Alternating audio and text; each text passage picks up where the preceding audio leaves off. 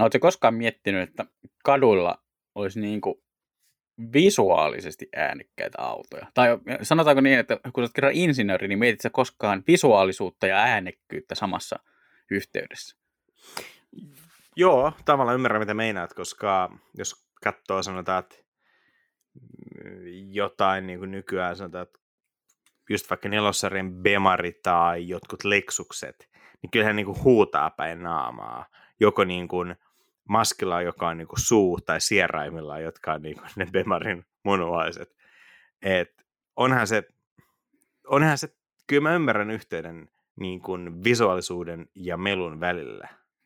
Joo, tämän tuota, kommentin takana oli siis Thomas Ingenlath, joka tuota, tunnetaan, se on ollut sekä Volkswagenilla että Volvolla muotoilijana tässä viime vuosina, ja nyt sitten Polestarilla toimarina, ja hän tosiaan kommentoi tästä, että mitä varten kaduilla olevat autot on muotoiltu niin äänekkäiksi niin kuin visuaalisesti ajateltuna, että, tota, että ne tuntuu, että ne käyvät koko ajan päälle sillä, miten tota, röyhkeästi niitä on muotoiltu, mutta toinen mielenkiintoinen pointti kyseistä herrasta oli se, että ää, hänellä oli aika mielenkiintoinen ää, tämmöinen niin kuin unelmien autotalli.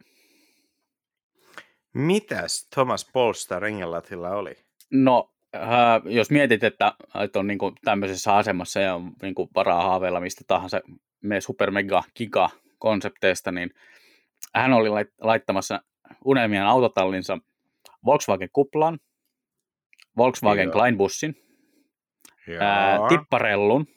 Okei. Okay. Ja sitten oli ää, henkilökohtainen suosikki, niin Citroen GS. Aa, ihan raikasti joku valkkaa Citroenin, joka ei ole DS. Joo, se oli mielestäni aika, aika hauska, että tuota viime vuonna ää, 50 juhlistanut GS oli tota hänen, hänen valintansa, joten ää, otetaan se nyt vaikka tämän jakson ajaksi merkiksi siitä, että Citroen GS on kaikkien aikojen paras Citroen. Sen lisäksi Citroen mainittu, koska tämähän on tietysti ajatuksia autoista podcast, jossa jo joristaan jälleen radiokunnamman muodossa automuotoilusta.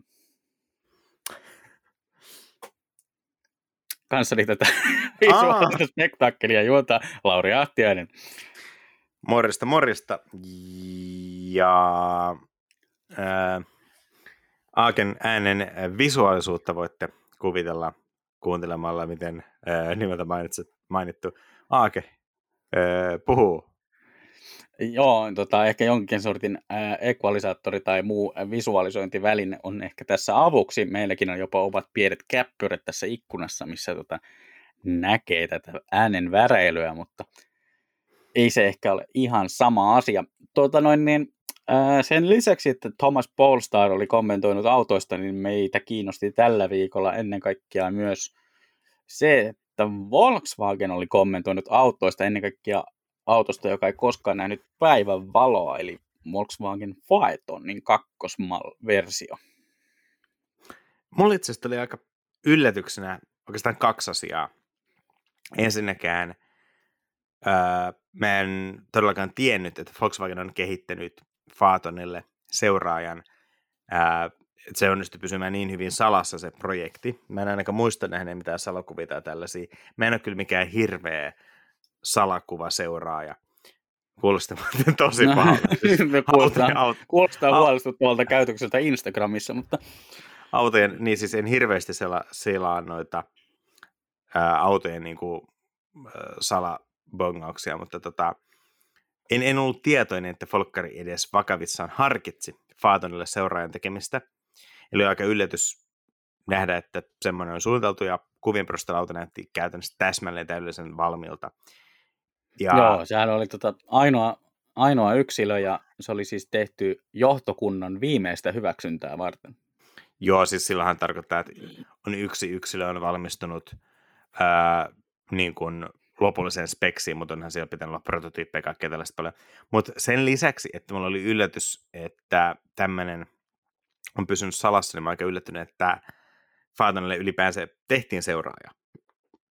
Joo, joo, ja se tota, Phaetonia joskus luonnehdin sitä, että auto, joka, jolle unohdettiin soittaa ryhmätestistä jopa silloin, kun se oli valmistuksessa. Eli tota, e, silloin, kun S-sarja ja 7-sarja ja Audi A8 lähti ki, ki, äh, niin kuin skabaamaan, että kuka on kovin, kovin tota, johtokunnan taksiksi, niin kaikki unohti edelleen soittaa Volkswagen Phaetonille. Niin, siis ähm, mä arvostan suuresti alkuperäistä Phaetonia kyllä autona. Et, et kyse ei ole siitä, että se on jotain vikaa, vaan Phaetonin ongelma on tavallaan, se vika oli ehkä siinä, että meidän autoin ostajat, mehän ollaan siis ihan tietenkin niin kuin kuvitellaan, että olemme niin kuin vakaviakin Phaeton asiakkaita, kun meillä on varaa ehkä katsella niin eBayn halvimpia Phaetonoja, ja sitten mietitään, että milläköhän saisi maksettua nuo verot siitä. Mut, mutta, Minkälainen tota, kone tuo V10 TDI? Niin, mutta ähm, Phaeton on hieno auto, on sittenkin mielenkiintoisempi syntyhistoria, mutta Phaetonin ongelma on se, että äh, asiakkaat ei niinkään arvostaneet auton hyvyyttä, vaan heti kiinnosti ehkä kuitenkin enemmän se, minkä firman logo auton keulassa on. Ja siinä kohtaa tietenkin Phaeton ei ihan pärjännyt, kun vastassa on vaikka Bemari Audi tai Mersu. Joten on aika jännä, että ylipäänsä Folkari niin totesi, että tehdään seuraa, ja etenkin kun alkuperäinen Phaetonhan tuli joskus 2002 vai? no veikkaisin, koska tämä koko story julkaistiin Phaetonin 20 kunniaksi. Joo, 2002 esitelty. 03 alkoi toimitukset sitten. Ja, ja tota, oliko 2016 oli tämä nyt julkaistu prototyyppi esitelty, eli auto oli jo 14 vuoden iässä, eli sehän on käytännössä jo kahden sukupolven ikäinen, kun se alkuperäinen Phaeton hän rullas aivan järkyttävän pitkään, niin sitä tehtiin Dresdenissä vartavasten Phaetonille rakennetussa tehtaassa, missä oli lasiset seinät ja autoa kokoon pantiin, en muista minkä jalopuun. Se itse asiassa, Vai... niitä oli kahta eri, toinen oli kanadalainen ja... Joo, mutta niin kuin tammi, tammi parket, ei tammi, olisiko ollut tammi? No jos sä tsekkaat mikä puu, niin... Ää... Ää, kanadalaista vaahteraa ja saksalaista tota, tammea. Joo, oli niin kuin, kerrosten lattiat, myös liukuhihna oli parkettia. Ja sitten siellä oli tietenkin jouduttu miettimään, miten se parketti ladotaan, koska se liukuhihna teki 90 asteen mutkia. Se oli vähän samanlainen idea kuin jossain, niin kuin, miten joku ratikan ää, lattia sitten nivelän kohdalla tavallaan tehty. Ja pari kerrosta tällaista, lasiset seinät, parkettilattia, äärimmäisen hyvä valaistus, valkotakkiset tyypit, joilla on valkoiset hanskat, Lea Faatonen ja no lyö väärässä asentaa rauhassa komponentteja. Niin, ei vain komponentit hän naksahtaa paikalleen silleen niin kuin insinö- saksaisen insinöörin tarkkuudella. Niin tota, se oli niin kuin tavallaan tosi juhlavaa nähdä, minkälaisissa ympäristössä sitä autoa tehtiin. Mä kävin siellä joskus 2000, varmaan 15 alkuvuosi tai 2014 loppuvuosi. Ja silloin ne näki, että onhan tässä iso kysymysmerkki, mitä tällä tehtaalla tehdään, koska ne fasiliteetit oli aivan liian hienot tehdäkseen jotain muuta autoa kuin tuollaista huippuluokan luksusautoa. Mutta sitten kun ne teki niin kuin 14 vuotta vanhaa luksusautoa, tehdas itsessään näytti edelleen modernilta, koska 14 vuotta on tehtaalle ihan mitättömän pieni, pieni ikä, mutta kun sä tiesit, että toi auto, mitä nyt pistetään valkoisilla hansikkaalla kasaan tammiparketilla, niin sä voit ostaa melkein identtisen tuosta parin korttelin takaa semmoisesta häkkitarhasta jollain niin kuin tuhannella eurolla Saksassa. Mm. Niin tavallaan mel- melkein voi sanoa, että sä pystyt jostain kohtaa sitten tehdä tehtaan ikkunasta katsoa, että tonne häkkitarjaan nämä päätyy. Se on tavallaan aika surullista ja sitten miettii, että, niin kuin, että mitä tällä tehtaalla tehdään sitten, kun siinä vaiheessa mun mielestä aika selvä, että Faatan ei tule seuraajaa.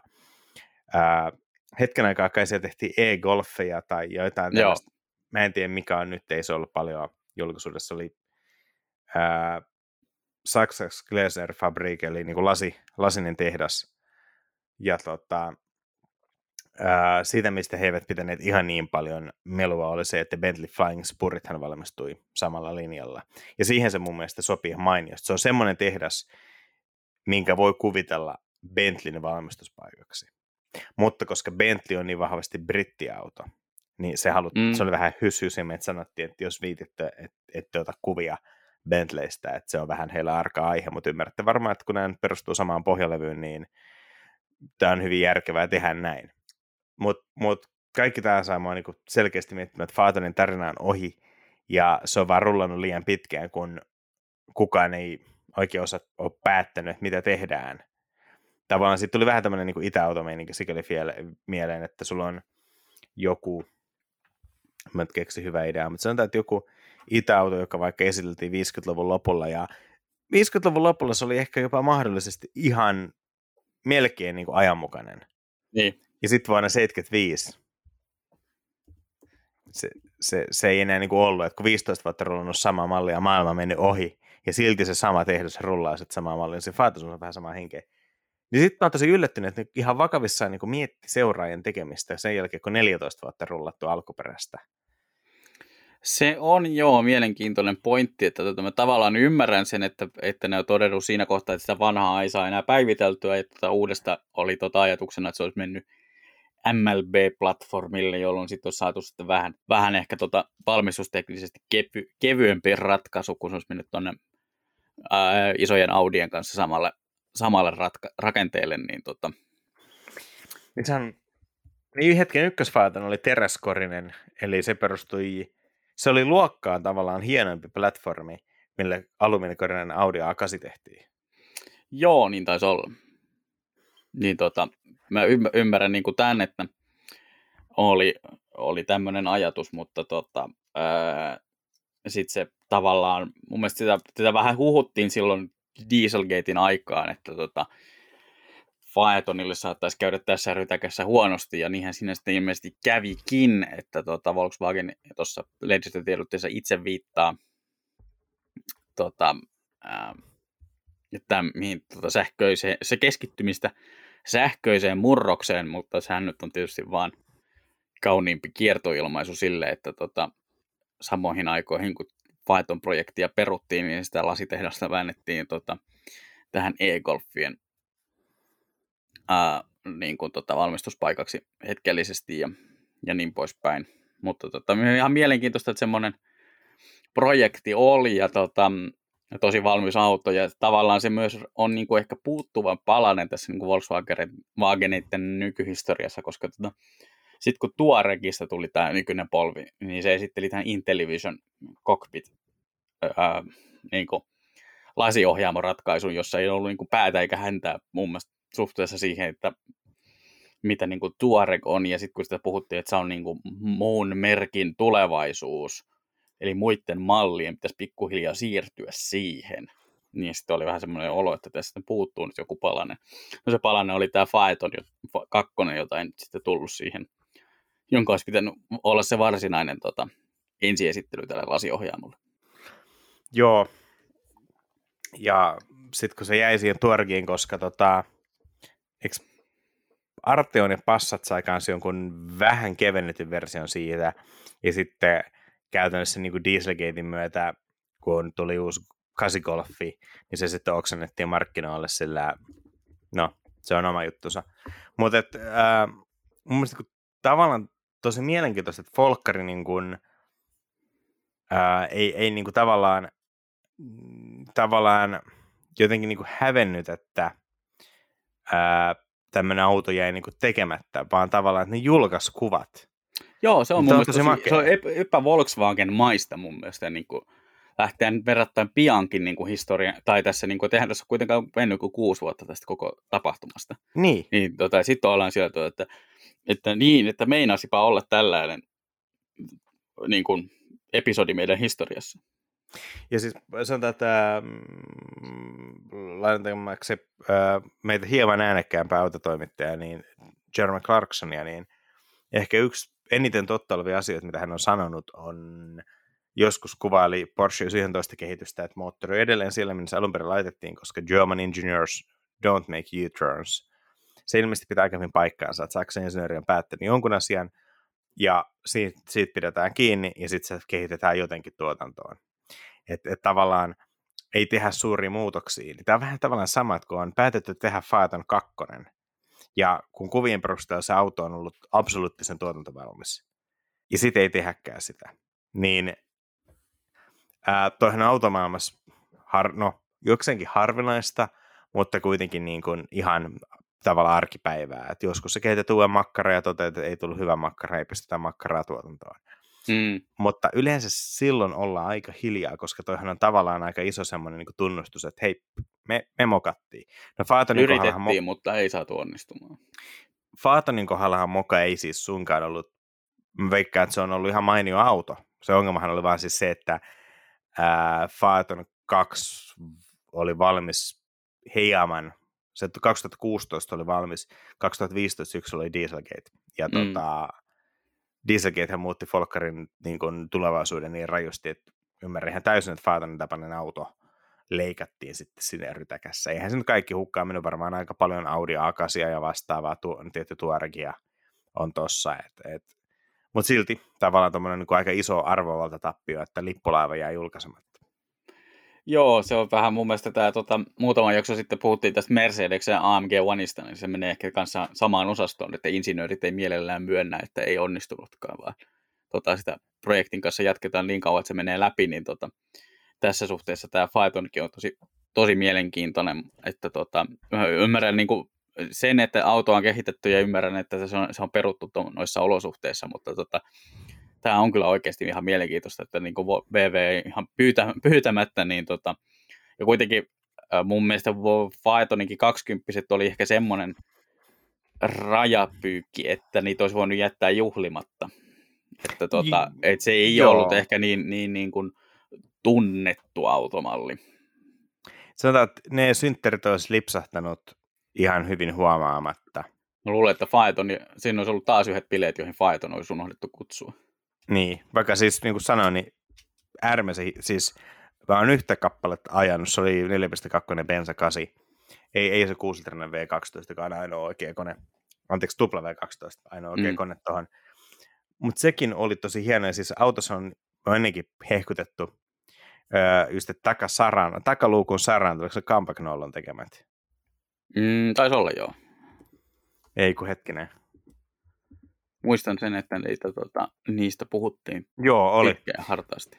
Eli, eli niin kuin täysin niin kuin koneistetusta alumiinista tehdyt saranat, jotka on tota, niin kuin kiillotettu, ja sitten myös kaasujousi on, on niin kuin harjattu alumiiniin. Ja ei missään, en mä usko, että missään muussa autossa maailmassa on ollut noin tyylikkäät takalukon saranat. Ja Campagnolohan on siis italialainen polkuperä, tota, onko polkuperäkomponentteja vai polkuperää valmistava? Nyt kysyt kyllä väärältä ihmiseltä, mutta... Mä en muista, oliko se komponentti valmistaja, mutta siis kuitenkin tavallaan italialainen oman alansa äh, huippufirma, Joo. joka ei ole periaatteessa perinteinen autoalan alihankkija, mutta ilmeisesti sitten nyt haluttiin jotain, kukaan perinteinen autoalan hankkija ei pystynyt tekemään esteettisesti Federn miellyttäviä öö, saranoita. Se on ollut varmaan kyllä mielenkiintoinen projekti, koska tota jälleen kerran toteamme, että Piehistä voisi pitää oman jaksonsa ja edelleen voisi pitää oman jaksonsa, mutta tota, hmm, tämä Piehkin persoonahan liittyy tähän niin Phaeton ykkösen luomisen niin voimakkaasti, että tota, ne on niin kuin erottamaton osa, osa toisiaan, että tota, Piehillähän oli tota, nämä kymmenen parametria, joista hän ei paljastanut kuin muutaman siellä täällä, että miten sen tota, auton, mistä se, kaikesta sen auton piti suoriutua, kuinka vaivattomasti. Mutta sitten tota, äm, olisi niin kuin tavallaan jännä nähdä, että miten, miten pie, mikä on ollut niin Piehin reaktio tähän Phaeton kakkoseen. Niin, Piehihän oli ulkona firmasta. Piehihän lähti. Ehkä se lähti sen takia. Piehihän lähti ennen Dieselgatea. Niin. Eli tota, Pieh oli hallituksen puheenjohtaja käytännössä niin kuin, koko, niin kuin ihan kiistaton ylipäällikkö Volkswagen-konsernissa, kunnes tota, tuli kiistaa, jossa ää, hallitus antoi tukensa yhtiön pääjohtajalle ja asettui siis hallituksen puheenjohtaja eli Ferenc Piechia vastaan. Ja Piech menetti hallituksen puheenjohtajana käytännössä niin kuin luottamuksen ja toimitusjohtaja säilytti sen ja Piech erosi. Ja puoli vuotta tapahtui Dieselgate, eli siis ää, tätä on mietitty, että onko, tota, onko tämä on ollut yksi syy Dieselgateen, mutta siis siihen ei kyllä löyty mitään varmuutta. Mutta toki voi spekuloida, että aika tota, mahdollista se on. Muistin, että hetken, eikö, tota, eikö Kampa, oliko se ollut, joka teki myös noin, muistat 80-luvun Ferreen vastaavia niin alumiinivanteet? Mm, niin se, joo, nyt alkaa kuulostaa tutulta. Joo, ei kun, joo joo, kyllä kyllä, Kampagnolo on valannut myös aluvanteita niin kuin, 70-80-luvun italaisiin urheilu, urheiluautoihin. Voi olla, että on tehnyt siis enemmänkin, mutta niistä on niin kuin tuttu. Esimerkiksi joku, sanotaan, että joku Miuran, Miuran tällaisten vanteet vai tai vastaavat lam, niin kuin Lambot, monet Fiatit. Se on niin kuin tavallaan Italian niin kuin se vannenvalmistaja aikana. Et ilmeisesti, jos polkuperäkomponentin puolella on tehnyt, niin kevyet, laadukkaat alumiinikomponentit voi olla vähän niin kuin se osaamisalue. Joo. Tota, Onpa muuten paljon Audi A8 tuossa Faetonin takaviistossa. Sitten ehkä mun niin Faetonista tavallaan tuli mieleen tämä meidän niin kuin aihe. Tässä on niin kuin, tervetuloa hyvät kuulijat 21 minuutin kohdalla siihen, että pääsemme mainitsemaan aiheemme. Ei, siis vitsailu siksi mietittiin, että puhutaan niin kuin muista merkittävistä autoista, joita ei ikinä ollut, tai siis oli, mutta niin kuin ei tullut tuotantoa. BMWhan juhlii, tai BMW Motorsport juhlii 50-vuotis bileitä, ja Sankari ei ehkä ole vanhentunut visuaalisesti aivan niin hyvin kuin olisi ehkä olisimme voineet toivoa, mutta on, no siis aika onnea, paljon on kiristetty naamasta. Niin, onnea vaan silti BMWlle. Ja mun mielestä ihan mielenkiintoisesti, niin BMW teki niin kuin videoita, missä esiteltiin BMW Motorsportin ää, tavallaan niin kuin arkiston helmiä, eli autoja, mitä on niin kuin kehitetty, mutta ei ikinä tullut tuotantoon. Siellä oli E46 M3, missä oli E39 M5 V8, eli siis rivikutona vaihdettu V8, ja siellä oli E65, missä V10 oli kiristetty entisestään. Oliko siinä kaksoiskytken laatikko muistaakseni, kaikkia vastaavaa. Öö, jonkun verran netissä pyörinyt kuvia E46 M3 Farmarista. Joo, siitähän ne puhuu itse, suostuivat itse puhumaan enemmänkin nyt, kun tuli toi M3 virallinen farkku. Joo, sitten yksi ehkä se myytti on varmaan M8, eli alkuperäisen kahdeksan sarjan ää, M-versio, jota on, sitten on aika paljon kuvia punaisesta, aika valmiin näköisestä versiosta, mutta se ei myöskään ikinä kuuluisesti tullut tuotantoon. Ja, ja tota, tosiaan, olitko aika tietoinen, että M8 ei ole luukkulamppuja, kuten kahdeksan sarjassa normaalisti on? No, nyt taidan olla, koska tota, ystävällisesti tuossa 20 sekuntia ennen lähetyksen alkua tai nauhoituksen alkua, niin päätit, päätit huomauttaa. Ja niinhän se tosiaan on, että eihän tuossa heti ensimmäisellä vilkaisulla ehkä niin kiinnittäisi huomiota, mutta tota, kun tuossa M8 on jonkun verran muitakin, muitakin muutoksia perinteiseen kasisarjalaiseen verrattuna, mutta joo, kyllähän tämä luukkulampujen puute on tietysti yksi merkittävä downgrade autossa. Tämä on tosi mielenkiintoinen ää, laite sikäli, että siis alkuperäinen kahdeksan sarjan Bemarihan oli, se on tosi mielenkiintoinen auto, koska tavallaan se on ehkä nähdään nykyään paremmassa valossa kuin aikana, koska se on tavallaan aika makeen näköinen V12 kupee, kaikkea tällaista. Se ei ollut ihan hirveä menestys uutena, niin tehtiin kai joku 20 vai 30 000 kappaletta. Äh, ihan siis ok määrä, mutta että siis samaan aikaan, samaan aikaan esitelty SL Mersu tehtiin yli 200 000 kappaletta.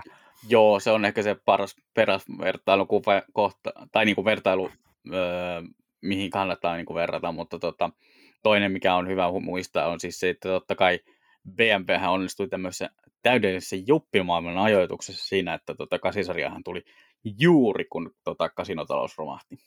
Mutta sikäli, että siis SL tuli 89 pari vuotta aikaisemmin, mutta että niitä myytiin 2002 asti aika tasaiset, kuitenkin suhteessa. Joo, ei siis se, se on niinku parempi verta, niinku huomioon, mut, verrata mut siihen SL, mutta, mutta, tota, mutta se on myös niinku mun mielestä ää, varmaan rajoittaa tätä niinku, ää, kokeiluhaluisuutta myös, että lähtee kokeilemaan Bemarin, Bemarin isoa edustuskupeita, kun jos tota, yhtäkkiä tulee faksi, jossa ilmoitetaan, että rahaa ei ole, Joo, tota, kasisarja oli niin kuin 700, seiskasarjaa vahvasti pohjautuvaa, ja ilmeisesti jotkut on sanonut, että ongelma oli osittain se, että vaikka se oli kaksopinen kupee, niin ilmeisesti Bemari teki sen mersumaisen ratkaisun, että siinä on niin B-pilaria ei ole. Että kun avaat sivuikkunat, niin sulla on avoin kylki, mm. mikä on tosi makeen näköinen. Mutta se vaati myös sen, että turvavyöt siirrettiin kokonaisuudessaan penkkeihin, mitä itse asiassa myös samanikäisessä SLS Mersu teki. Ja se tekee esimerkiksi niistä penkeistä törkeän painavia. Ja lopputuloksena se kaksovinen kupee painoi ilmeisesti suunnilleen saman verran kuin se neliovinen seiskasarjan edustussedani. Eli kasisarja ei ollut käytännössä suorituskykyisempi kuin vastaavan, vastaavalla moottorilla oleva seiskasarja. Ja ilmeisesti sitten se B-pilariton rakenne teki sen, että siinä autossa oli enemmän niin kuin avoauton korjäykkyys kuin kupeen korjäykkyys, mm. joka teki siinä ilmeisesti se ei ollut myöskään hirveän välttämättä parempi ajaa kuin se seiskasarja. Mä en tiedä, mä oon ajanut lyhyesti vähän piristettyä yksilöä, ja, mutta siis sanotaan, ehkä voisi sanoa, että niin kuin hyväkuntoinen vakioauto. Se oli aika makeen tuntunen siinä mun vartin koajolla. Että tota, niin kuin, mulla on ihan hyvät, hyvät muistot. Se oli siis 850 eli V12. Ja rajuin, mitä siitä tehtiin, oli 850 CSI, missä oli niin kuin kai vähän kireempi kone ja sitten kuusivaihteinen manuaali. Mutta se oli edelleen, tota, vaikka se myytiin niin kuin 850C siinä, niin siinä oli jo niin kuin aika paljon M-logoja esimerkiksi moottorissa, vaikka se oli edelleen se niin kuin Bemberin perus kone, missä oli niin kuin kaksi venttiilitekniikkaa ja näin, eli se ei ollut mikään high-tech-kone, kun tähän mm. M8 taas oli tarkoitus laittaa sen koneen se high-tech-versio, eli tuplanokat, neliventtiilitekniikka, ja no, käytännössä koneen aika hyvin summaa se, että se oli se versio, mikä on McLaren F1. Joo. Joka olisi varmaan tehnyt tuosta ihan äh, semmoisen niin kuin soivan pelin, mutta tota, mä luin jostain, että se oli tosi jänniä ratkaisuja joutu tekemään sen kai sen koneen koon ja jäähdytyksen takia, että esimerkiksi just luukkulampuista oli luovuttu sen takia, että tilaa tarvittiin niin kuin tärkeimmille jutuille kuin ajovaloille. Ja oliko niin, että kun tuossa auton kylissä on ilmanottoaukot niin kuin takapyörän edessä, niin se taas johtuu siitä, että siellä on jäähyttäjiä siirretty auton perään. Oliko ne öljynjäähyttäjät tai jotain, että sitä auton läpi menee niin kuin keulasta taakse jäähytysretkö enää. Että mä ymmärrän tavallaan, että tuo projekti tapettiin, että todennäköisesti tuossa on tosi herkulliset ainekset, mutta todennäköisesti niistä leivottu kakku ei ollut sit ihan niin huikea kuin, kuin, niin kuin me internetin kautta kuvitellaan. Joo, ja tuossa tota, mun mielestä ihan hyvä kommentti, että ilmeisesti se olisi maksanut kolmanneksi lisää vielä, tota, kun muut, muut tota 8 sarjan V12-mallit, ja sitten kun niit, niittenkin kauppa oli aavistuksen kankeeta, niin tota, ymmärrän, että tehtiin päätös, että ei nyt lähdetä tuohon. Joo, ihan, ihan ymmärrettävää, mutta tämä on varmaan tavallaan sellaisia niin taru, niin myyttisimpiä autoja, mitä kaikki tietää, että oli, mutta ei julkaistu. Sitten koska tota, tuttuun ajatuksen autosta tyyliin, ää, googlasimme aihetta juuri ennen nauhoitusta, eli olemme internetin Tehneet taustatyömme erittäin hyvin. Niin tota, löysimme esimerkiksi ää, Goodwood Road and Racingin tota, verkkosaitilta jutun autoista, mitä ei ikinä, ikinä tehty, mikä on erinomainen matsku niin kuin tällaisen, tällaisen podcastin sisällön inspiroimiseen. Äh, ehkä viime aikojen se merkittävin, merkittävin on Jaguar XJin täyssähköinen sukupolvi, joka Joo. se piti, tu- se oli, auto oli kuulemma valmis, sen piti tulla tyliin nyt ehkä ensi vuonna. Eli ehkä 2023 tuotantoon, niin viime vuonna eli 2021 kesällä Jaguar ilmoitti, että ei tule peruttu. Koska Jaguar perui uuden täyssähköisen XI-mallin, koska Jaguar panostaa tulevaisuudessa täyssähköautoihin. No, tämä kuulostaa sangen loogiselta. Joo, siis syy oli kai ilmeisesti se, että se uusi XJ oli niin kuin, ää, aika niin kuin oma erillinen mallinsa. Ää, varmaan jako jonkun verran nyt tänä vuonna esitellyt Range Roverin kanssa komponentteja, mutta kuitenkin ää, liian vähän synergiaetuja ja halutaan sitten tehdä niin uudet helposti skaalautuvat täyssähköarkkitehtuurit, mitkä tulee pidemmän päälle kustannustehokkaaksi. Joo, tämä oli muistaakseni se syy, mihin viitattiin tuossa tota, Öö, oliko Range Roverin julkaisun yhteydessä, eli tota, että muut konsernimallit on enemmän tai vähemmän li- siirtyneet jo tota, yhteisiin platformeihin, ja tota, se helpottaa myös näiden autojen valmistamista jonkun verran, niin tota, ää, siihen näiden ilmeisesti tämä XJ, joka olisi perustunut vielä, oliko se nyt niin kuin, jatkettu versio vanhasta platformista tai jotakin tämmöistä, niin tota, se olisi ollut osoittautunut niin kuin, haasteelliseksi niin kuin sovittaa sinne tehtaalle. Joo. Ja tota, saa nähdä, siis mielenkiintoista nähdä, minkälainen Jaguar X on, koska mun mielestä niin ää, vaikka kaikilla tulee Jaguarista meillä aina E-Typeit ja vastaavat urheilautot, niin jos on yksi auto, mihin Jaguar tiivistyy, niin se on XJ. Ja, ja tota, tällä hetkellä Jaguar XJ ei ole. Eli jännä nähdä, mikä se seuraava on. Joo, se on tota yksi, yksi näitä mielenkiintoisimpia, mutta tota, veikkaan, että tästä XJstäkin puhutaan jossakin vaiheessa vähän enemmän tästä perutusta sukupolvesta, että kunhan aika, aika menee eteenpäin, niin tota, Jaguar uskaa avata arkistojaan. Jaguar oli jo itse asiassa avannut arkistoja tässä ohi tästä CX-75. Tämä kupea, jonka tota, ää, varsinainen esiintyminen jäi sitten tota, ää, pahisautoksi Bondissa, niin että se oli aika, aika mielenkiintoinen kohtalo tälle tota, niin kuin autolla. Joo, sitten ehkä itse asiassa nyt kun ollaan Jaguar Land Rover sitten toinen auto sen takia, että voidaan name dropata ja todeta, että me on nähty tämä, niin tota, mm. Range Rover SV Coupe, eli anteeksi sanan Coupe käyttö, kun puhutaan Range Roverista. Kyllä Mutta ainakin kolme... ovien määrä on oikein. No se on totta. Kolmeovinen Range Rover. Ää, tietenkin siis alkuperäinen Range Rover oli aika pitkään kolmeovinen, kunnes sitten joku sai idean, että vitsi, myytäisiköhän me enemmän autoa, josta olisi niin kuin monikäyttöisempi. Ja sen jälkeen Range Rover on ollut entistä enemmän enemmän viisi-ovinen ja ää, sitten tota, 90-luvun puolivälistä, eli kakkosukupolvesta eteenpäin. Se on aina ollut viisiovinen. Kunnes 2017 Land Rover keksi, että tehdään tuhannen kappaleen erikoiserä Range Roverista kolmiovisena ja ää, ilmeisesti kun ovejen määrän tiputtaa viidestä kolmeen, niin hinnan voi kertoa sitten sillä itse asiassa varmaan kolmella. Eli se on ihan törkeän kallis. Se ei ole edes mitenkään älyttömän hyvän näköinen, koska se oli vähän pakotettu se kolmeovisuus. Mm. Et, me sieltä Geneven autonäyttelyssä ja mekin varmaan jotain vähän ilkeitä siitä aikanaan uutisointiin. Ja sitten se vähän niin kuin unohtui ja ihmeteltiin vähän, että no tuhat autoa piti tehdä ja, ja näin. Ja sitten jossain vaiheessa ne vähän niin kuin ilmoitti, että sorry, että nyt ei ole fyffeä tehdä tätä. Joo. Varmaan, oli varmaan ihan totta, että ei ollut fyffeä tehdä loppuun asti, mutta varmaan myös oli vähän viestiä, että fyffeä ei ole tulossa myöskään asiakkaalta, koska jos asiakkaalla olisi autoja voitu voitolla myydä, niin olisi se varmaan kannattanut tuotanto ottaa, kun se kuitenkin Genevessä vaikutti aika pitkälle tuotantovalmiilta. Joo, se on ihan totta, että se, siinä mielessä tosi mielenkiintoinen ää, tapaus, koska tuota, auto kuitenkin on todistetusti nähty livenä mutta tota, sitten todettu viime tingassa, että ei me kuitenkaan. Joo, se siis, no ymmärrän tuon, mutta tota, sääli, sääli sinänsä. Sitten tota, haluatko puhua hetken kanssa niin Porsche 989?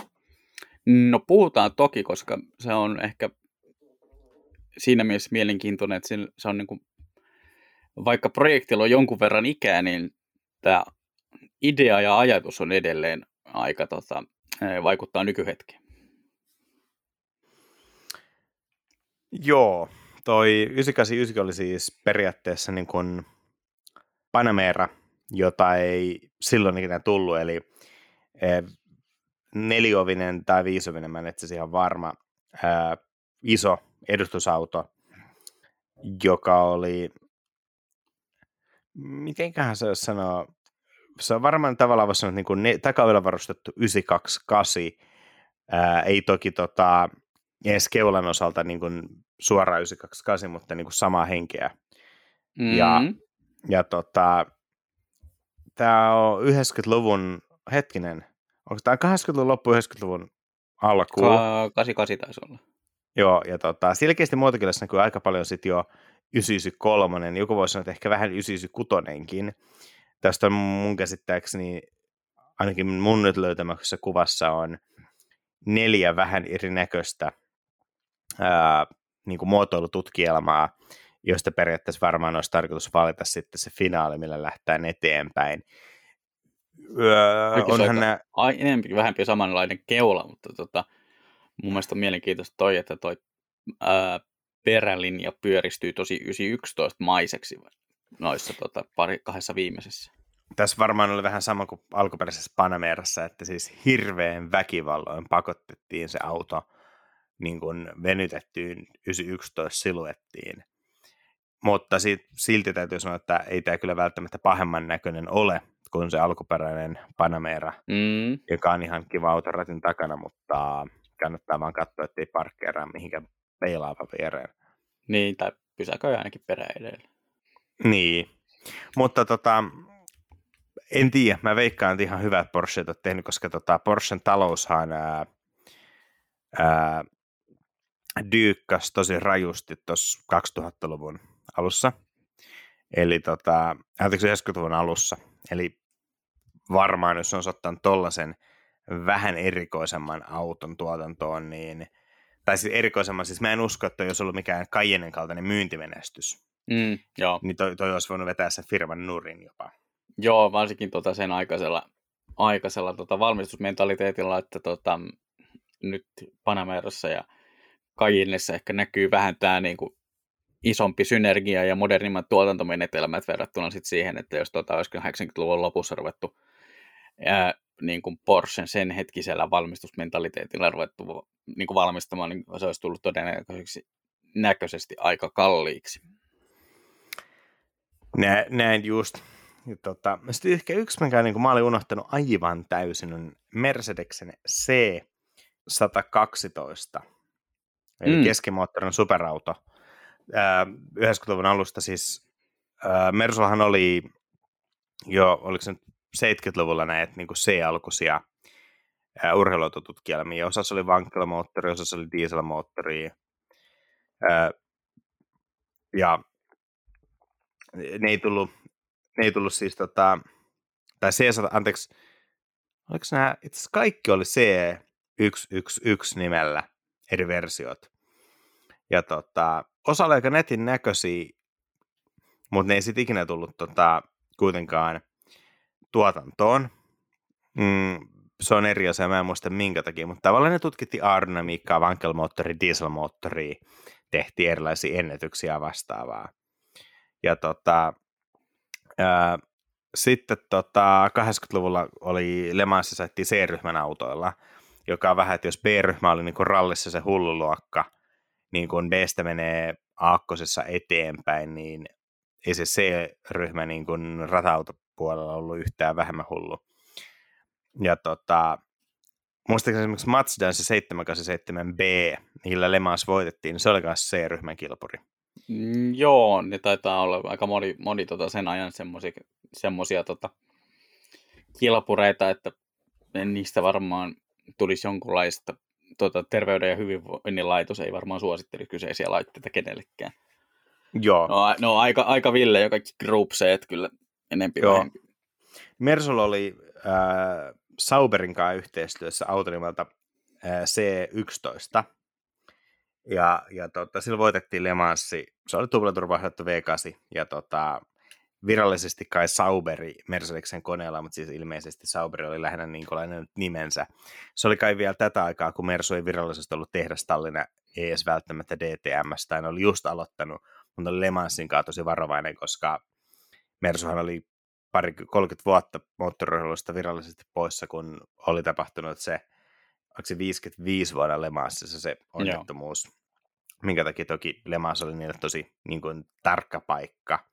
Ja ilmeisesti sitten halus ää, tai miettii, että ne tuo tätä samaa lemansautojen hohtoa myös kadulle, että ne esittelee C112-nimisen keskimoottorin urheiluauton, missä on tietenkin loginsiipi, ovet ja kaikkia vastaavaa. Että tavallaan vähän niin kuin sen Le Mans-kilpurin niin kuin katuversio, mutta kuitenkin tavallaan täysin erinäköinen auto, mutta sama henkeä.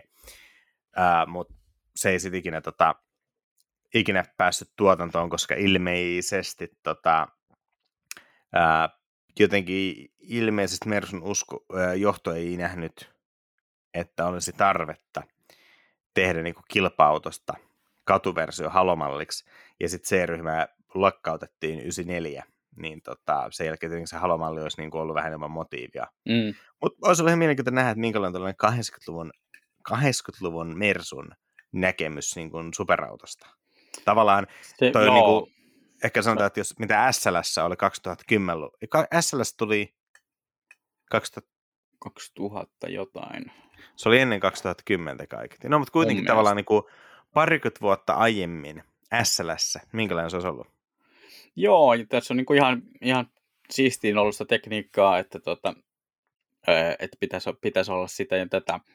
Ja mun mielestä ehkä mielenkiintoisinta on se, että oli kuitenkin 700 ennakkotilausta, tai, tai niin kuin ainakin kiinnostuksen ilmaisua, niin tota, mikä on mun mielestä ton projek- projektille aika hyvä määrä, mutta tota, ei sitten ilmeisesti logiikka oli ollut se, että C11 ei tarvitse promota, kun meillä on jo C11. Joo, aika jännä. Tässäkin siis 600 V12 eli S600 sen kone ja kaikkea, kaikkea tällaista. Varmaan olisi ollut aika mielenkiintoinen. Tässä on jonkun verran mun mielestä niin visuaalisesti tota, Honda NSX. Siis ei, ei mitään sellaista NSXn keveyttä tai eleganssia, mutta tämä on tämmöinen niin kuin 80-luvun saksalaisella takatukalla ja 80-luvun saksalaisella rasvasella ruoalla tulkittu NSX? No se on joo, että tota, sanotaan vaikka niin, että jos NSX saapuessa, niin soi tota, mikähän musiikki siinä nyt soisi, mutta kuitenkin huomattavan eri biisi kuin siinä, jos tämä C112 saapuisi, että kyllä tota, tämä C112 niin näyttää tuommoiselta Ysärin euro, eurodiskolta. Niin, tai sanotaan, että NSX on shushia, niin toi on kyllä niin kuin Carrewurst ranskalaisilla. No toi on kyllä Carrewurst ranskalaisilla. Joo, kato noita sivupeilejä, mihin on Niin, joo, kyllä. Mutta no, nämä on aina näitä mielenkiintoisia, että voidaan vain niin kuin, ää, voidaan niin. vain miettiä, minkälainen se olisi. Ja ainahan ne on se, että kun me nähdään vain niin kuin tavallaan se konsepti, niin sitten alkaa miettiä, että voi vitsi, olisi varmaan ollut ihan törkeä auto. Mutta sen saman konseptin perusteella autofirmathan lähtee itse näitä kehittämään. Ja sitten voi olla, että kun se lopputulos onkin sitten ihan torttu, niin sitten me ollaan silleen, että no, miksi sen teki siitä tommosen. No se oli vain niin realiteetti, että ehkä pakotti sen huonoksi, mutta kun se auto ei ikinä julkaista, niin me vaan kuollataan sitä konseptin hienoutta. Se on ihan totta, ja kyllähän noissa on niin kuin toi, että esiksi uh, opin hiljattain, että ensimmäisen sukupolven Qashqaihan aloitettiin Advanced Concept-nimisellä projektinimikkeellä, eli sitä ei aloitettu edes tuotantoautona, vaan lähdettiin katsomaan, että voisiko tämmöisen tehdä ja ostaisiko sen joku. Niin, niin. Ja sitten kun tota, sitten oltiin aikansa pu- uurastettu sen parissa, että, että jos tämmöinen tehtäisiin, niin mitähän platformia se käyttäisi ja mitähän paljon se tulisi maksamaan. Ja sitten kun kaikki rupesi pikkuhiljaa näyttää hyvältä, niin todettiin, että no tehdäänpä sitä autoa, jota myydään ihmisille. Sinänsä Mersu on aika, jos miettii, että tämäkin oli ilmeisesti aika valmiin näköinen auto, niin ää, Mersulla on aika pitkä historia sinne, että tehdään niin kuin tavallaan ns. valmis auto vaan tutkielmaksi, mikä oli niin kuin tänä keväänä, niin tuli se EQXX sähköauto, millä mm. tutkittiin sitä, että tavoite oli se, että laitetaan, onko se, onko se 100 kilowattitunnin akku? Ja joo, yli... joo, se on se, tota, mun mielestä sama akku kuin on isossa EQS. Joo, eli onko se 107 kilowattituntia, ja sillä piti päästä yli 1000 kilosaa menikö se 1200 sitten loppujen lopuksi. Mutta tavallaan niin kuin... on, joo, 1200 on mun mielestä se uusin, uusin mitä ne ajoi sillä, kun ne on ajanut sille eri, eri matkoja nyt. Joo, että tavallaan niin kuin tehdään ö, prototyyppi, mutta tavallaan semmoinen prototyyppi, mikä laitetaan oikeasti tien päälle käyttöön, ja sillähän konkreettisesti tutkitaan jotain, eikä vaan tehdä sellaista hassun näköistä konseptiautoa, joka käy autonäyttelyssä – ja sen jälkeen se pakkeli kuoretaan sen lasikuuden päältä pois ja loppu pistetään palamaan. Joo, ja mun mielestä toi Ola Källenius sanoi ihan fiksusti jossakin kohtaa, että melkein kaikki uudet yksityiskohdat siitä autosta on kuitenkin siis asioita, joita halutaan tuoda tuotantoon jo pari vuoden sisään. Ja esimerkiksi mä lueskelen tämän C112 ää, kuvausta, niin tässä on logisiipi version tyyliin, siis tämä kolmesta S tyyliin logisiipi ovet, ja ne ovet aukeaa sitten tota, hydraulisylintereillä, koska 80-luvun, 90-luvun tai Mersulla niin ei ollut konseptia nimeltä liikaa tekniikkaa. Ja sitten kun logisiipiovissa on se ongelma, että jos sä oot saanut sen auton katolleen, niin ne ylöspäin aukeavat ovet on vähän hankala juttu. Ja tota, alkuperäinen 300 S, niin jossain kohtaa muistaakseni varustukseen lisättiin pieni vasara. Meillä pystyy napauttamaan sitten, oliko taka- vai sivulasin rikki, että pääsi autosta ulos, jos oli vähän lipsahtanut. SLS, joka tuli muuten 2010, niin ehdin tarkistaa, niin siinä no. on räjähdepanokset saranoissa. Jos se auto menee katolleen, niin se periaatteessa, en voi räjäyttäminen ehkä vähän liian niin voimakkaan kuulen termi, mutta tavallaan se pamauttaa ne saranat hajalle ja että ne ovet tavallaan irtoaa autosta ja sitä kautta sieltä pääsee ulos. Tässä oli taas mietitty, siis mietitty, tässä puhutaan niin autosta, mikä oli tavallaan tutkielma ja konsepti. Niin tähän oli kuitenkin mietitty se, että ää, ne ovet oli suunniteltu taipumaan, että jos se menee katolleen, niin se mahdollistaa edelleen kuitenkin uloskäynnin sieltä autosta. okay. minkälaisen, minkälaisen firman konseptiautossa mietitään, että no mitä jos se menee katolleen? Siinä on kyllä suhtauduttu perusteellisesti tuohon, ja mä veikkaisin, että tuommoisella niin kasari-ysäritekniikalla, niin ton asian suunnitteleminenkin on vaatinut muutaman sivun ruutu, ruutupaperia. Joo, kyllä. Ja sitten esimerkiksi just niin kuin takaosa oli kai yksi iso paneeli, jolla mietit, eiku, niin tavallaan, eiku tavallaan niin kuin, mutta joka tapauksessa oli mietitty, miten, se, miten auton peräosa on tehty, että se on mahdollisimman helppo korjata. Niin tavallaan minusta sitä on niin tosi mielenkiintoista, että miten pitkälle mennään autossa, mikä sitten esitellään yleisölle, ja yleisö sanoo, että hei, tässä on massit, että mehän ostetaan toi. Ja sitten johtokunta miettii vähän, tohon aikaan vielä varmaan polttaa parit sikarit, ja toteaa, että ei, ei me tehdä sitä. Ja lopputulos on se, että kaikki unohtaa auton, kunnes sitten kaksi hassua suomalaista autotoimittajaa oudossa podcastissa alkaa jauhaa siitä. Siis väitäksä, että Ola jos ei saa tästä podcastista transkriptiä joka, päivä, joka viikko? Mä toivon, että hän välillä saa sensuroidun versio, koska me on sanottu esimerkiksi siitä AMG Oneista aika rumia asioita. En mä tiedä, tämä vaikuttaa aika lepposalta ja kaifarilta loppujen lopuksi. Mä olisin ehkä paljon enemmän huolissani, jos tota se meidän transkripti menisikin Gordon Wagnerin pöydälle, mutta Ai että, se on kyllä totta. Mä oon itse tavannut molemmat kaverit. Mm. No. Kelleniukselta kysyin, että tuleeko, siis neljä vuotta sitten, että tuleeko uutta SL, ja hän sanoi, että tulee uusi SL. SL tuli. Wagner näytti siltä, että mä en uskaltanut jutella sille. No niin, siinä on suuri riski, että se rupeaa yksinkertaistamaan sun linjoja. Joo, siis Gordon Wagner on, ja jos ei ehkä muistettu esitellä, niin siis Mercedeksen päämuotoilija, joka on ää, ilmoittanut hänen idolikseen hänet itsensä, mikä on mun mielestä tosi näppärää, koska mä, tämä niin Never Meet Your Heroes-käsite, niin mieti minkälainen eksistentiaalinen kriisi sulla on, jos, jos sä niin mietit, että sä et saa ikinä tavata sun sankareita, koska ne voi olla pettymyksiä, ja sit sä oot itse sun sankari. Ja siinä alkaa muuten menee pikkasen niin pääpyörällä. Sähän koostaa mun jokaiset aamut, että mä olen itse se, itse se pettymys. mutta pitäisikö se harrastaa automuotoilua, koska mä veikkaan, mä en tiedä, osaat se piirtää, mutta en. osaat taatusti kyllä paremmin. En, kyllä, en, mä en ole aina vakuuttunut, että Gordenkaan osaa vai niin, piir- mä piirtää, sanoa, että... Tota, hänellähän siis tämä filosofia, että autosta poistetaan linjoja niin kauan, kunnes se näyttää huonolta. Sitten kun siinä kohtaa, kun se näyttää hyvältä, niin ota vielä yksi linja pois. Mikä tämä oli tämä Sensual hot, Purity? Hot cool. Niin, hot Sensual cool. Purity oli kanssa. Muotoilufilosofia, joo, ja sitten sellainen niin kuin, äärimmäinen yksinkertaistaminen. Sitten jos mietitään, että jos, jos, jos ootas nyt, mikä tulee matemaattisesti, jos poistetaan linjojen määrä minimiin? Eikö silloin tule pallo? Tai palkki. Riippuu Ei, mutta palkissa, palkissakin on se, että ää, sä voit katsoa palkki eri kulmista, ja silloin niin kuin tavallaan eri dimensiot, mutta et pallohan siinä mielessä nerokas, että jos sulla on keskipiste ja siitä Mulla- vedetään yksi Itse säde. veikkaan, että vastaus on jana, mutta Ei, koska janahan ei taas ole muoto. Jana, jana, janalta puuttuu tavallaan niin kuin pinta, mutta pallo on yksinkertaisin muoto, millä on niin kuin pinta. Ja sä voit kuvata tavallaan palloa kertomalla, että tuossa on keskipiste ja säde on vaikka puoli metriä.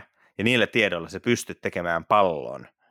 Mutta sä, et- sä et pysty tekemään mitään muuta muotoa ää, niin pienellä kuvauksella, jos sulla on vaikka kuutio. Mut, mut tota, ei onnistu. mitäs sitten Gordon Wagnerin maailmassa, niin sehän menee niin, että kun pallo kuitenkin nyt näyttää ihan hyvältä, ollakseen siis pallo, niin eikö sitä pidä yksinkertaistaa sillä, että sitten poistaa jonkun linjan? Ei kun siihen laitetaan se AMG Panamericana maski. Se. Hammasrautapallo. Joo. Mutta sitten sit se on tosi vaikea, koska siis se maski pitää laittaa keulaan. Ja sitten pitää johtokunnan kokoutua miettimään, että missä päin palloa on keula.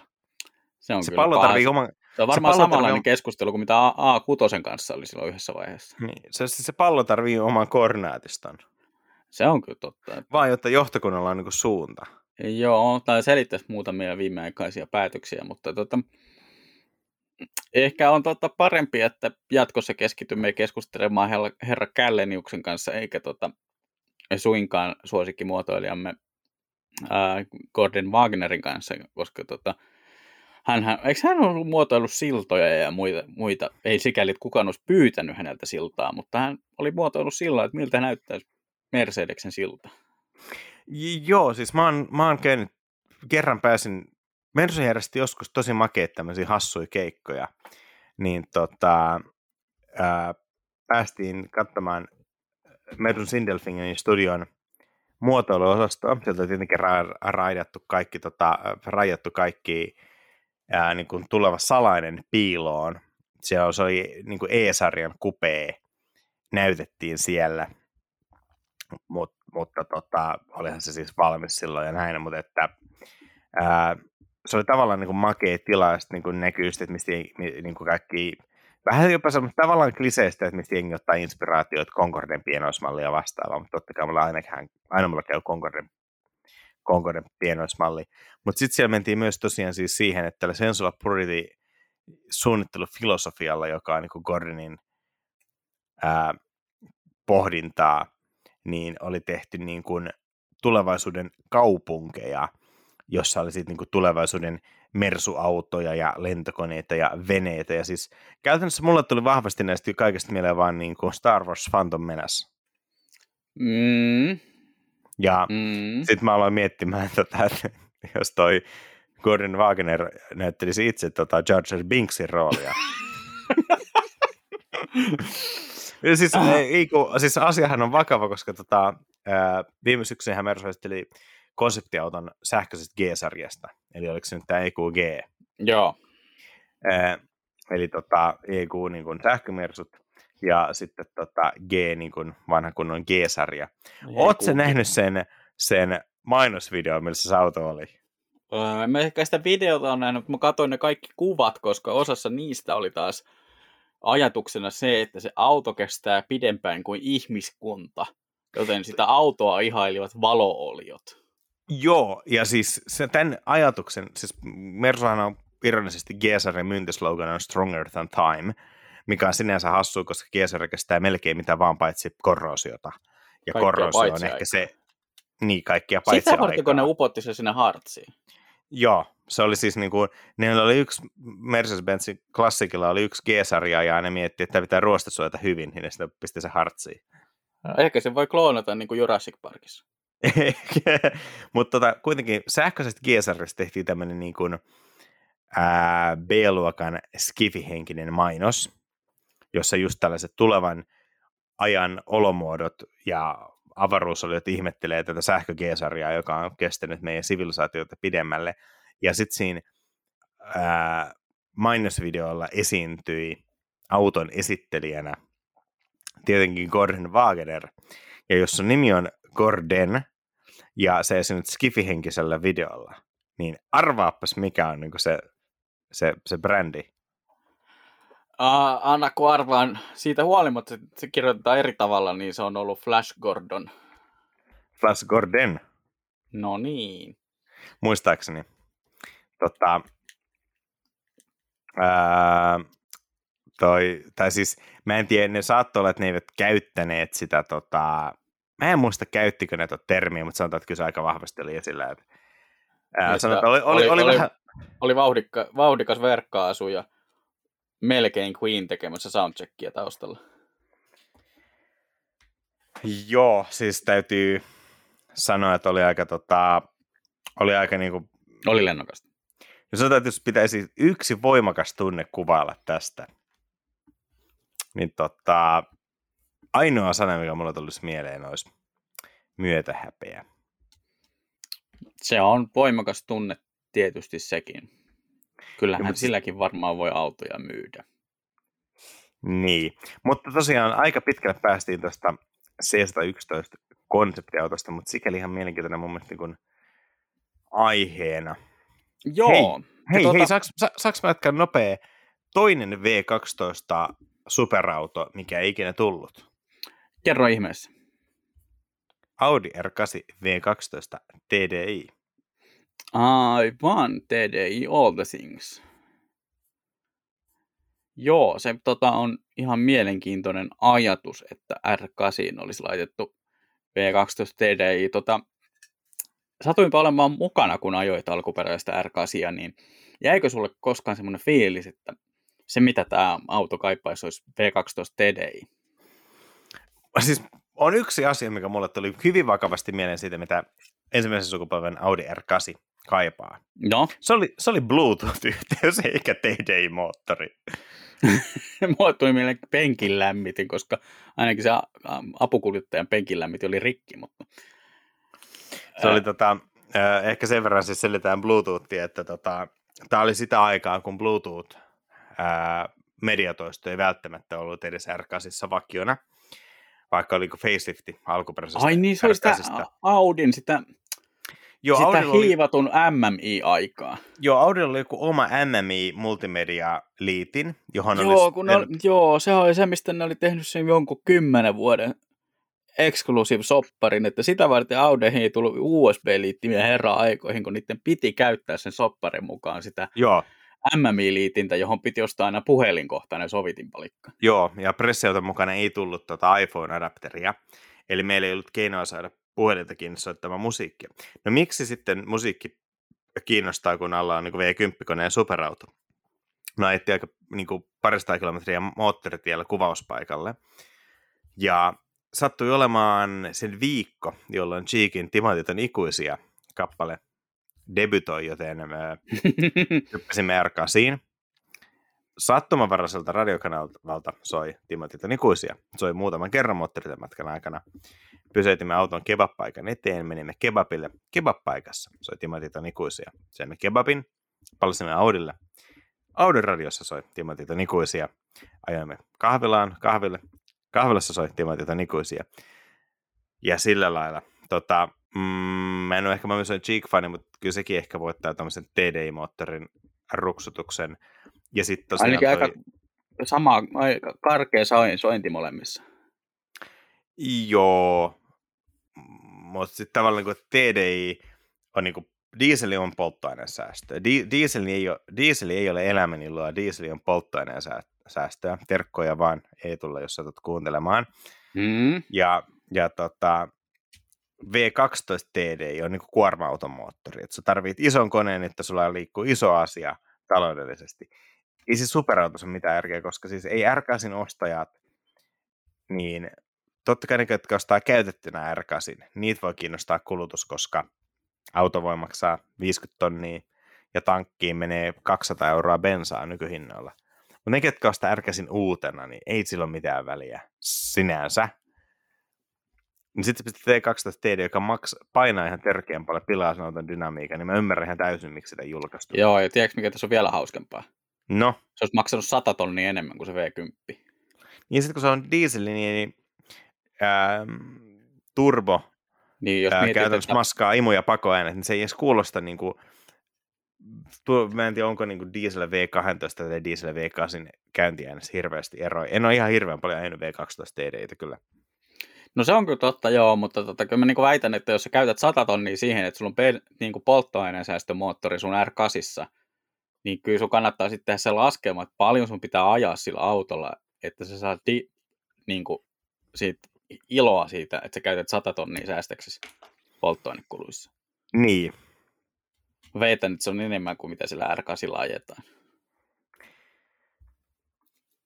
Kai toi oli vaan sitä aikaa, kun haluttiin niin kuin joka paikassa juntata Joo. läpi, TDI, TDI, TDI. Ja se liittyy siellä Le Mansiin, koska siellä taas se TDI, TDI R18 oli kova sana. Niin. Että tota, joo, se oli ihan hyvä. Tota, olisiko sulla hetki aikaa puhua ruotsalaisista? Äh, joo, puhutaan ruotsalaisista. Hassu kansa. Ja, niin, niin on. Tota, keksivät kaiken näköistä omituista. Ää, näihin keksintöihin liittyy muun muassa, löytyy muutamakin hauska tota, tämmöinen kans vähän viime tingassa ehkä peruttu ruotsalaisprojekti, joista ehkä mainittavin on tämä tässäkin showssa muutamaan kertaan mainittu Saab 95 farmarimalli. Joo, sehän on sikäli jännä, että jos normaalisti puhutaan automalleista, jotka niin kuin, automalleista, jotka eivät ikinä päässeet tuotantoon, niin 95 Farkun kohdalla puhutaan automallista, joka ei päässyt tuotantoon, koska merkki lopetti olemassaoloon ennen kuin tuotanto alkoi. No siis, niin. No, sävyeroja, mutta, mutta joo, ei ehkä ollut sillä tavalla niin kuin, prototyypissä ei ollut ehkä mitään vikaa muuta kuin se, että tehdas lakkasi olemasta. Niin, mutta, joo, se on, se on... Tota, mutta se on ollut ihan hauska, koska tota, niistä on jonkun verran kaiveltu tietoja ja jengi on jonkun verran kaivellut niin kuin, varsinkin 95 omistajat on sitten kaivelleet niin kuin infoja ja muistaakseni tota, niitä erilaisia niin kuin virityksiä on nähty, että miten niitä on saatu muuteltua. Ja... Siis 95 Farkkuhan, niitä ehittiin ajaa esisarja 40 autoa, Joo. about. About 40 autoa, ja ne saatiin ulos konkurssipesästä. Eli Saab-harrastajat osti ne autot Saabilta, tai konkurssipesältä siis, ja ne oli täysin tuotantovalmiita niin tota, mä oon lukenut jutun, missä kerrottiin, miten ne kilvitettiin. Eli periaatteessa ää, niitä meni ympäri Eurooppaan ja se jengi oli niin kuin, tosi tiiviisti tekemisissä toistensa kanssa. Ja joku keksi Saksan, Saksasta pykälän, millä se auto saadaan kilpiin. Ja koska jos yksi auto saadaan kilpiin, niin se on pakko olla tasavertainen kohtelu, että muutkin saadaan kilpiin. Ja se kai tehtiin sitten niin, että etettiin joku katsastusasema, joka suostui menemään sen yksittäishyväksynnän tai jonkun tämmöisen läpi, koska siis sehän oli täysin identtinen sen sedanin kanssa niin kuin periaatteessa teknisesti, että se voitiin niin kuin käytännössä mm. osoittaa, että tämä on ää, tämä täyttää kaikki määräykset, mitä tämä sedanikin täyttää ja näin ja näin ja näin. Joku katsastusasema suostui vetää sen, sen läpi ja koska oli sama vaiva vetää 40 autoa tai yksi autoa, niin se vedet, ne vedettiin sitten kilpiin. Eli mun mielestä, mun käsittääkseni Euroopassa on noin 40 95 farmaria siitä sukupolvesta, josta, sitä, jota, josta ei ikinä ehditty farmari esittelemään. Eli auta armiassa, jos sulla menee siitä taka, takaumpio. Joo, ja sitten mun mielestä, mä en muista jossain vaiheessa googlanneeni noita jo niin kuin 95 historiaa penkoessa, niin, niin siinä kävi ilmi, että mun mielestä oliko vielä ollut sitten joku epävirallinen sarja, huoma, esisarja on epävirallisempi sarja, jossa joku oli saanut ilmeisesti joitain osia niin kuin haltuunsa, mutta siltä puuttu kokonainen tavallaan auto valmistaa 95 farkku, niin sitten se mun mielestä se lopullinen ratkaisu oli ollut se, että se oli hallinnut muista GM euroautoista osia, ja mun se oli, hän oli päätynyt Insignian takaluukkuun. Joo, mulla on myös muistikuva, että tota, kun tähän perustuu sama perusrakenteeseen kuin Insignia, Joo. Niin tota, mulla on myös muistikuva, että jotenkin, ää, jotenkin tolleen noita on tehty, mutta tota, tuli just äsken aiheesta googlatessani vastaan joku saabisivu. Teknikkens World ehti tehdä vertailutestin, missä on Aa, mutta siis tämä okei, tämä on siis tekniikassa on tehnyt vertailutestin niin kuin, ää, siinä vaiheessa, kun Saabi on ollut jo konkurssissa, jossa on verrattu 95 ja Volvo V70 farmaria. Ää, anteeksi, mm-hmm. V90 farmaria. Aika makea tavallaan, niin kuin, että et auto, on, auto ei ole ikinä päässyt tuotantoon, mutta ne on saanut käsinsä yhden auton ja on tehnyt vertailun. Joo, se on kyllä ihan hauska, koska tota, ää, ymmärrän täysin, että niin kuin kahden auto, automerkin ää, Ruotsissa niin tämä niin kuin, ää, niin kuin tämmöinen kotimaisten autojen lore on tietysti ihan toisella tasolla, niin kyllähän siellä, siellä nyt pitää selvittää tämä asia lopullisesti.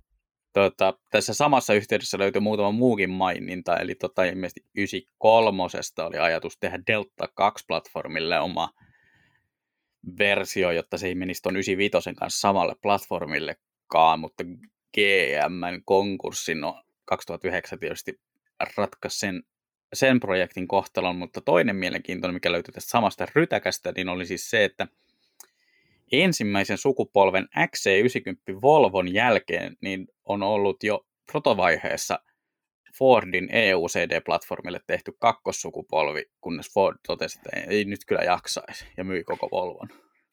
Mä oon siis, äh, olen, olen jutellut edustajan kanssa, joka on ollut töissä Volvolla, tai tekemisissä Volvon kanssa, ja muista hänen kommenttinsa oli se, että se käytännössä nykyinen XC90 on kolmas sukupolvi.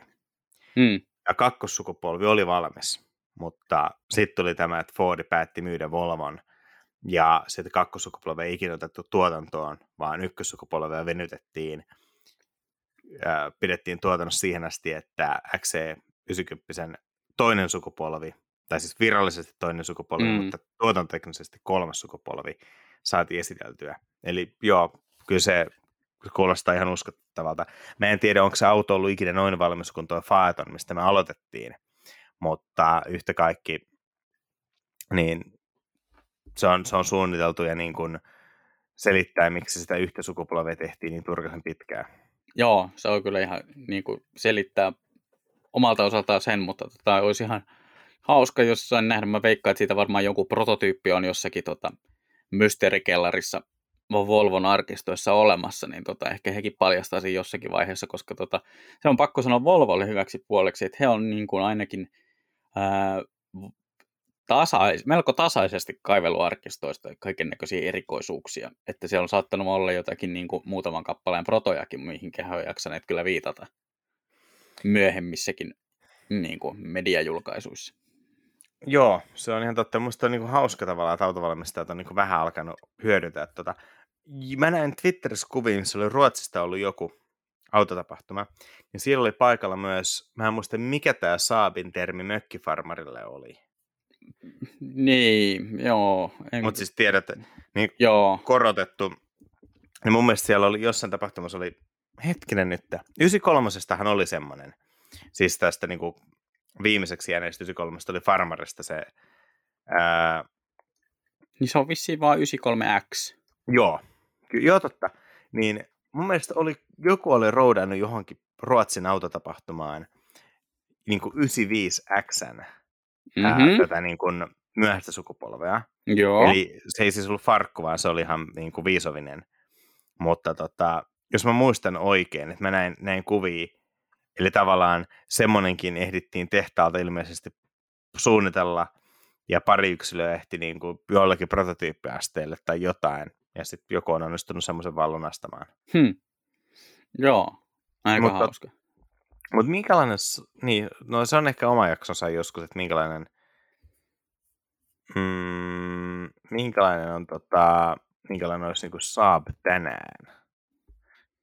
Koska mulle tulee aika vahvasti Saabista mieleen, että Saab voisi olla aika hyvin ää, se firma, jolla me aloitettiin tämä podcast, eli Polestar.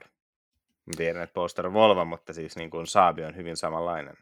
Siellä on tiettyjä, joo, yhtäläisyyksiä olemassa. Että tota, mä luulen kanssa, että, että se ei ehkä olisi ihan niin, niin designhenkinen, mutta tiettyä semmoista niin kuin aika uusien arvojen jahtaamistahan saabista, saabista pystyisi näkemään, että tota, mä väittäisin, että kestävä kehitys ja muut nykyajan jutut olisi tota hyvin vahvasti läsnä nykysaapin ny- nykysaabin tuotteessa, jos semmoinen olisi olemassa. Joo, mielenkiintoista. Olisiko Saab mennyt jo täyssähköksi? En tiedä, mä veikkaan, että edelleen miettiä, että miten ne saa sen ahtopaineen sähkömoottoriin. No eihän se ole, kun pistää sinne jonkun do while loopin, joka laskee miljoonaa. On se, se tavallaan makea, että sä ajalet, että se Saabilla se on normaali modernin sähköauton kaasuvasti, niin se on semmoinen, kun tiedät, Saabilla on se night panel moodi, mikä sammuttaa kaiken muun paitsi niin sen nopeusmittarin pienen Ai niin se, mitä, mistä siis jokaisessa podcastissa kysytään tällä hetkellä, että miksei sitä ole. Joo, just se. Niin mieti, kun se olisi myös semmoinen kasarimoodi. Painat sitä, niin sun lähtee ka- kasarirokki soimaan, ja tota, mittariston grafiikat muuttuu semmoiseksi 80-luvun palkkidigitaalimittariksi. Ja sitten sun kaasuvasteeseen tulee semmoinen alkuperäisen 90 turbon, painat kaasun pohjaan, ei mitään, ei mitään, ei mitään. Ja sitten lyödään niinku ihan kaikki, mitä ikinä sit sähkömoottorista lähtee. Ja vielä sähköisen ohjaustehästä me vähän heilutetaan rattia, että tehdään vielä vähän keinovetelyä siihen. Ihan vaan pääsee sen kasarifiilikseen. Voisiko olla vielä tota jollain pietsokaiuttimella semmoista niinku Test Drive 2 palikka-äänet Varmaan joo. Ai että. Tota, olisiko miten, olisikohan nyt semmoinen meininki tässä kohtaa, että me pitäisi ehkä jossain kohtaa alkaa niin no, tota, mulla on, nyt olemme saavuttaneet sen kohdan, mitä eräs tämän shown kuuntelija ää, kommentoi viime viikolla, että teillä on välillä aika villit suunnitelmat. Niin tota, mä luulen, että tämä on ehkä hyvä kohta lopettaa. Tämä on ollut Ajatuksia autoista podcast, jolla voit laittaa palautetta sähköpostitse ajatuksia autoista gmail.com, Facebookissa ajatuksia autoista sivulle sekä tietysti Instagramissa at ajatuksia autoista nimikkeellä ja sinnehän tuleekin tasaisesti kommentteja sekä meiltä että muilta. Ää, Laurille voi laittaa parhaita ää, 95 farmari halvalla konkurssipesästä.com vinkkejä. Joo, Instagramiin tai Twitteriin at lahtiain. Ja Aakelle kannattaa lähettää podcast-aiheita, mitkä kannattaa tappaa ennen niiden julkaisua osoitteeseen at Mondostik Twitterissä ja at Mondostik 3000 Instagramissa. Onkohan jossakin tota, semmoinen podcast, jossa keskustellaan podcasteja, joista on nauhoitettu pilottijakso, mutta ne ei koskaan mennyt tuotantoon. En tiedä. Ehkä pitäisikö me perustaa semmoinen? Se kuulostaa tavallaan hauskalta, mutta tavallaan kauhean työläältä. Ei, en mä ehkä lähtisi tähän. Joo, tuota noin niin, ei muuta kuin ensi viikkoa kohti. Muista jättää erilaisia ratingejä erilaisissa podcast-palveluissa. Jos olet Spotify-käyttäjä, niin kerro edes kaverille siitä, että siellä ne kaksi ää, suomalaista autotoimittajaa taas hölöttävät ihan mitä sattuu, mutta ainakin oli viihdyttävää. Niin ehkä saadaan sitäkin kautta levitettyä tämän shown ilosanomaa eteenpäin. Ei sitten omasta puolestani muuta kuin kiitos ja kuulemiin. Joo, hei, kiitoksia ja kuulemiin.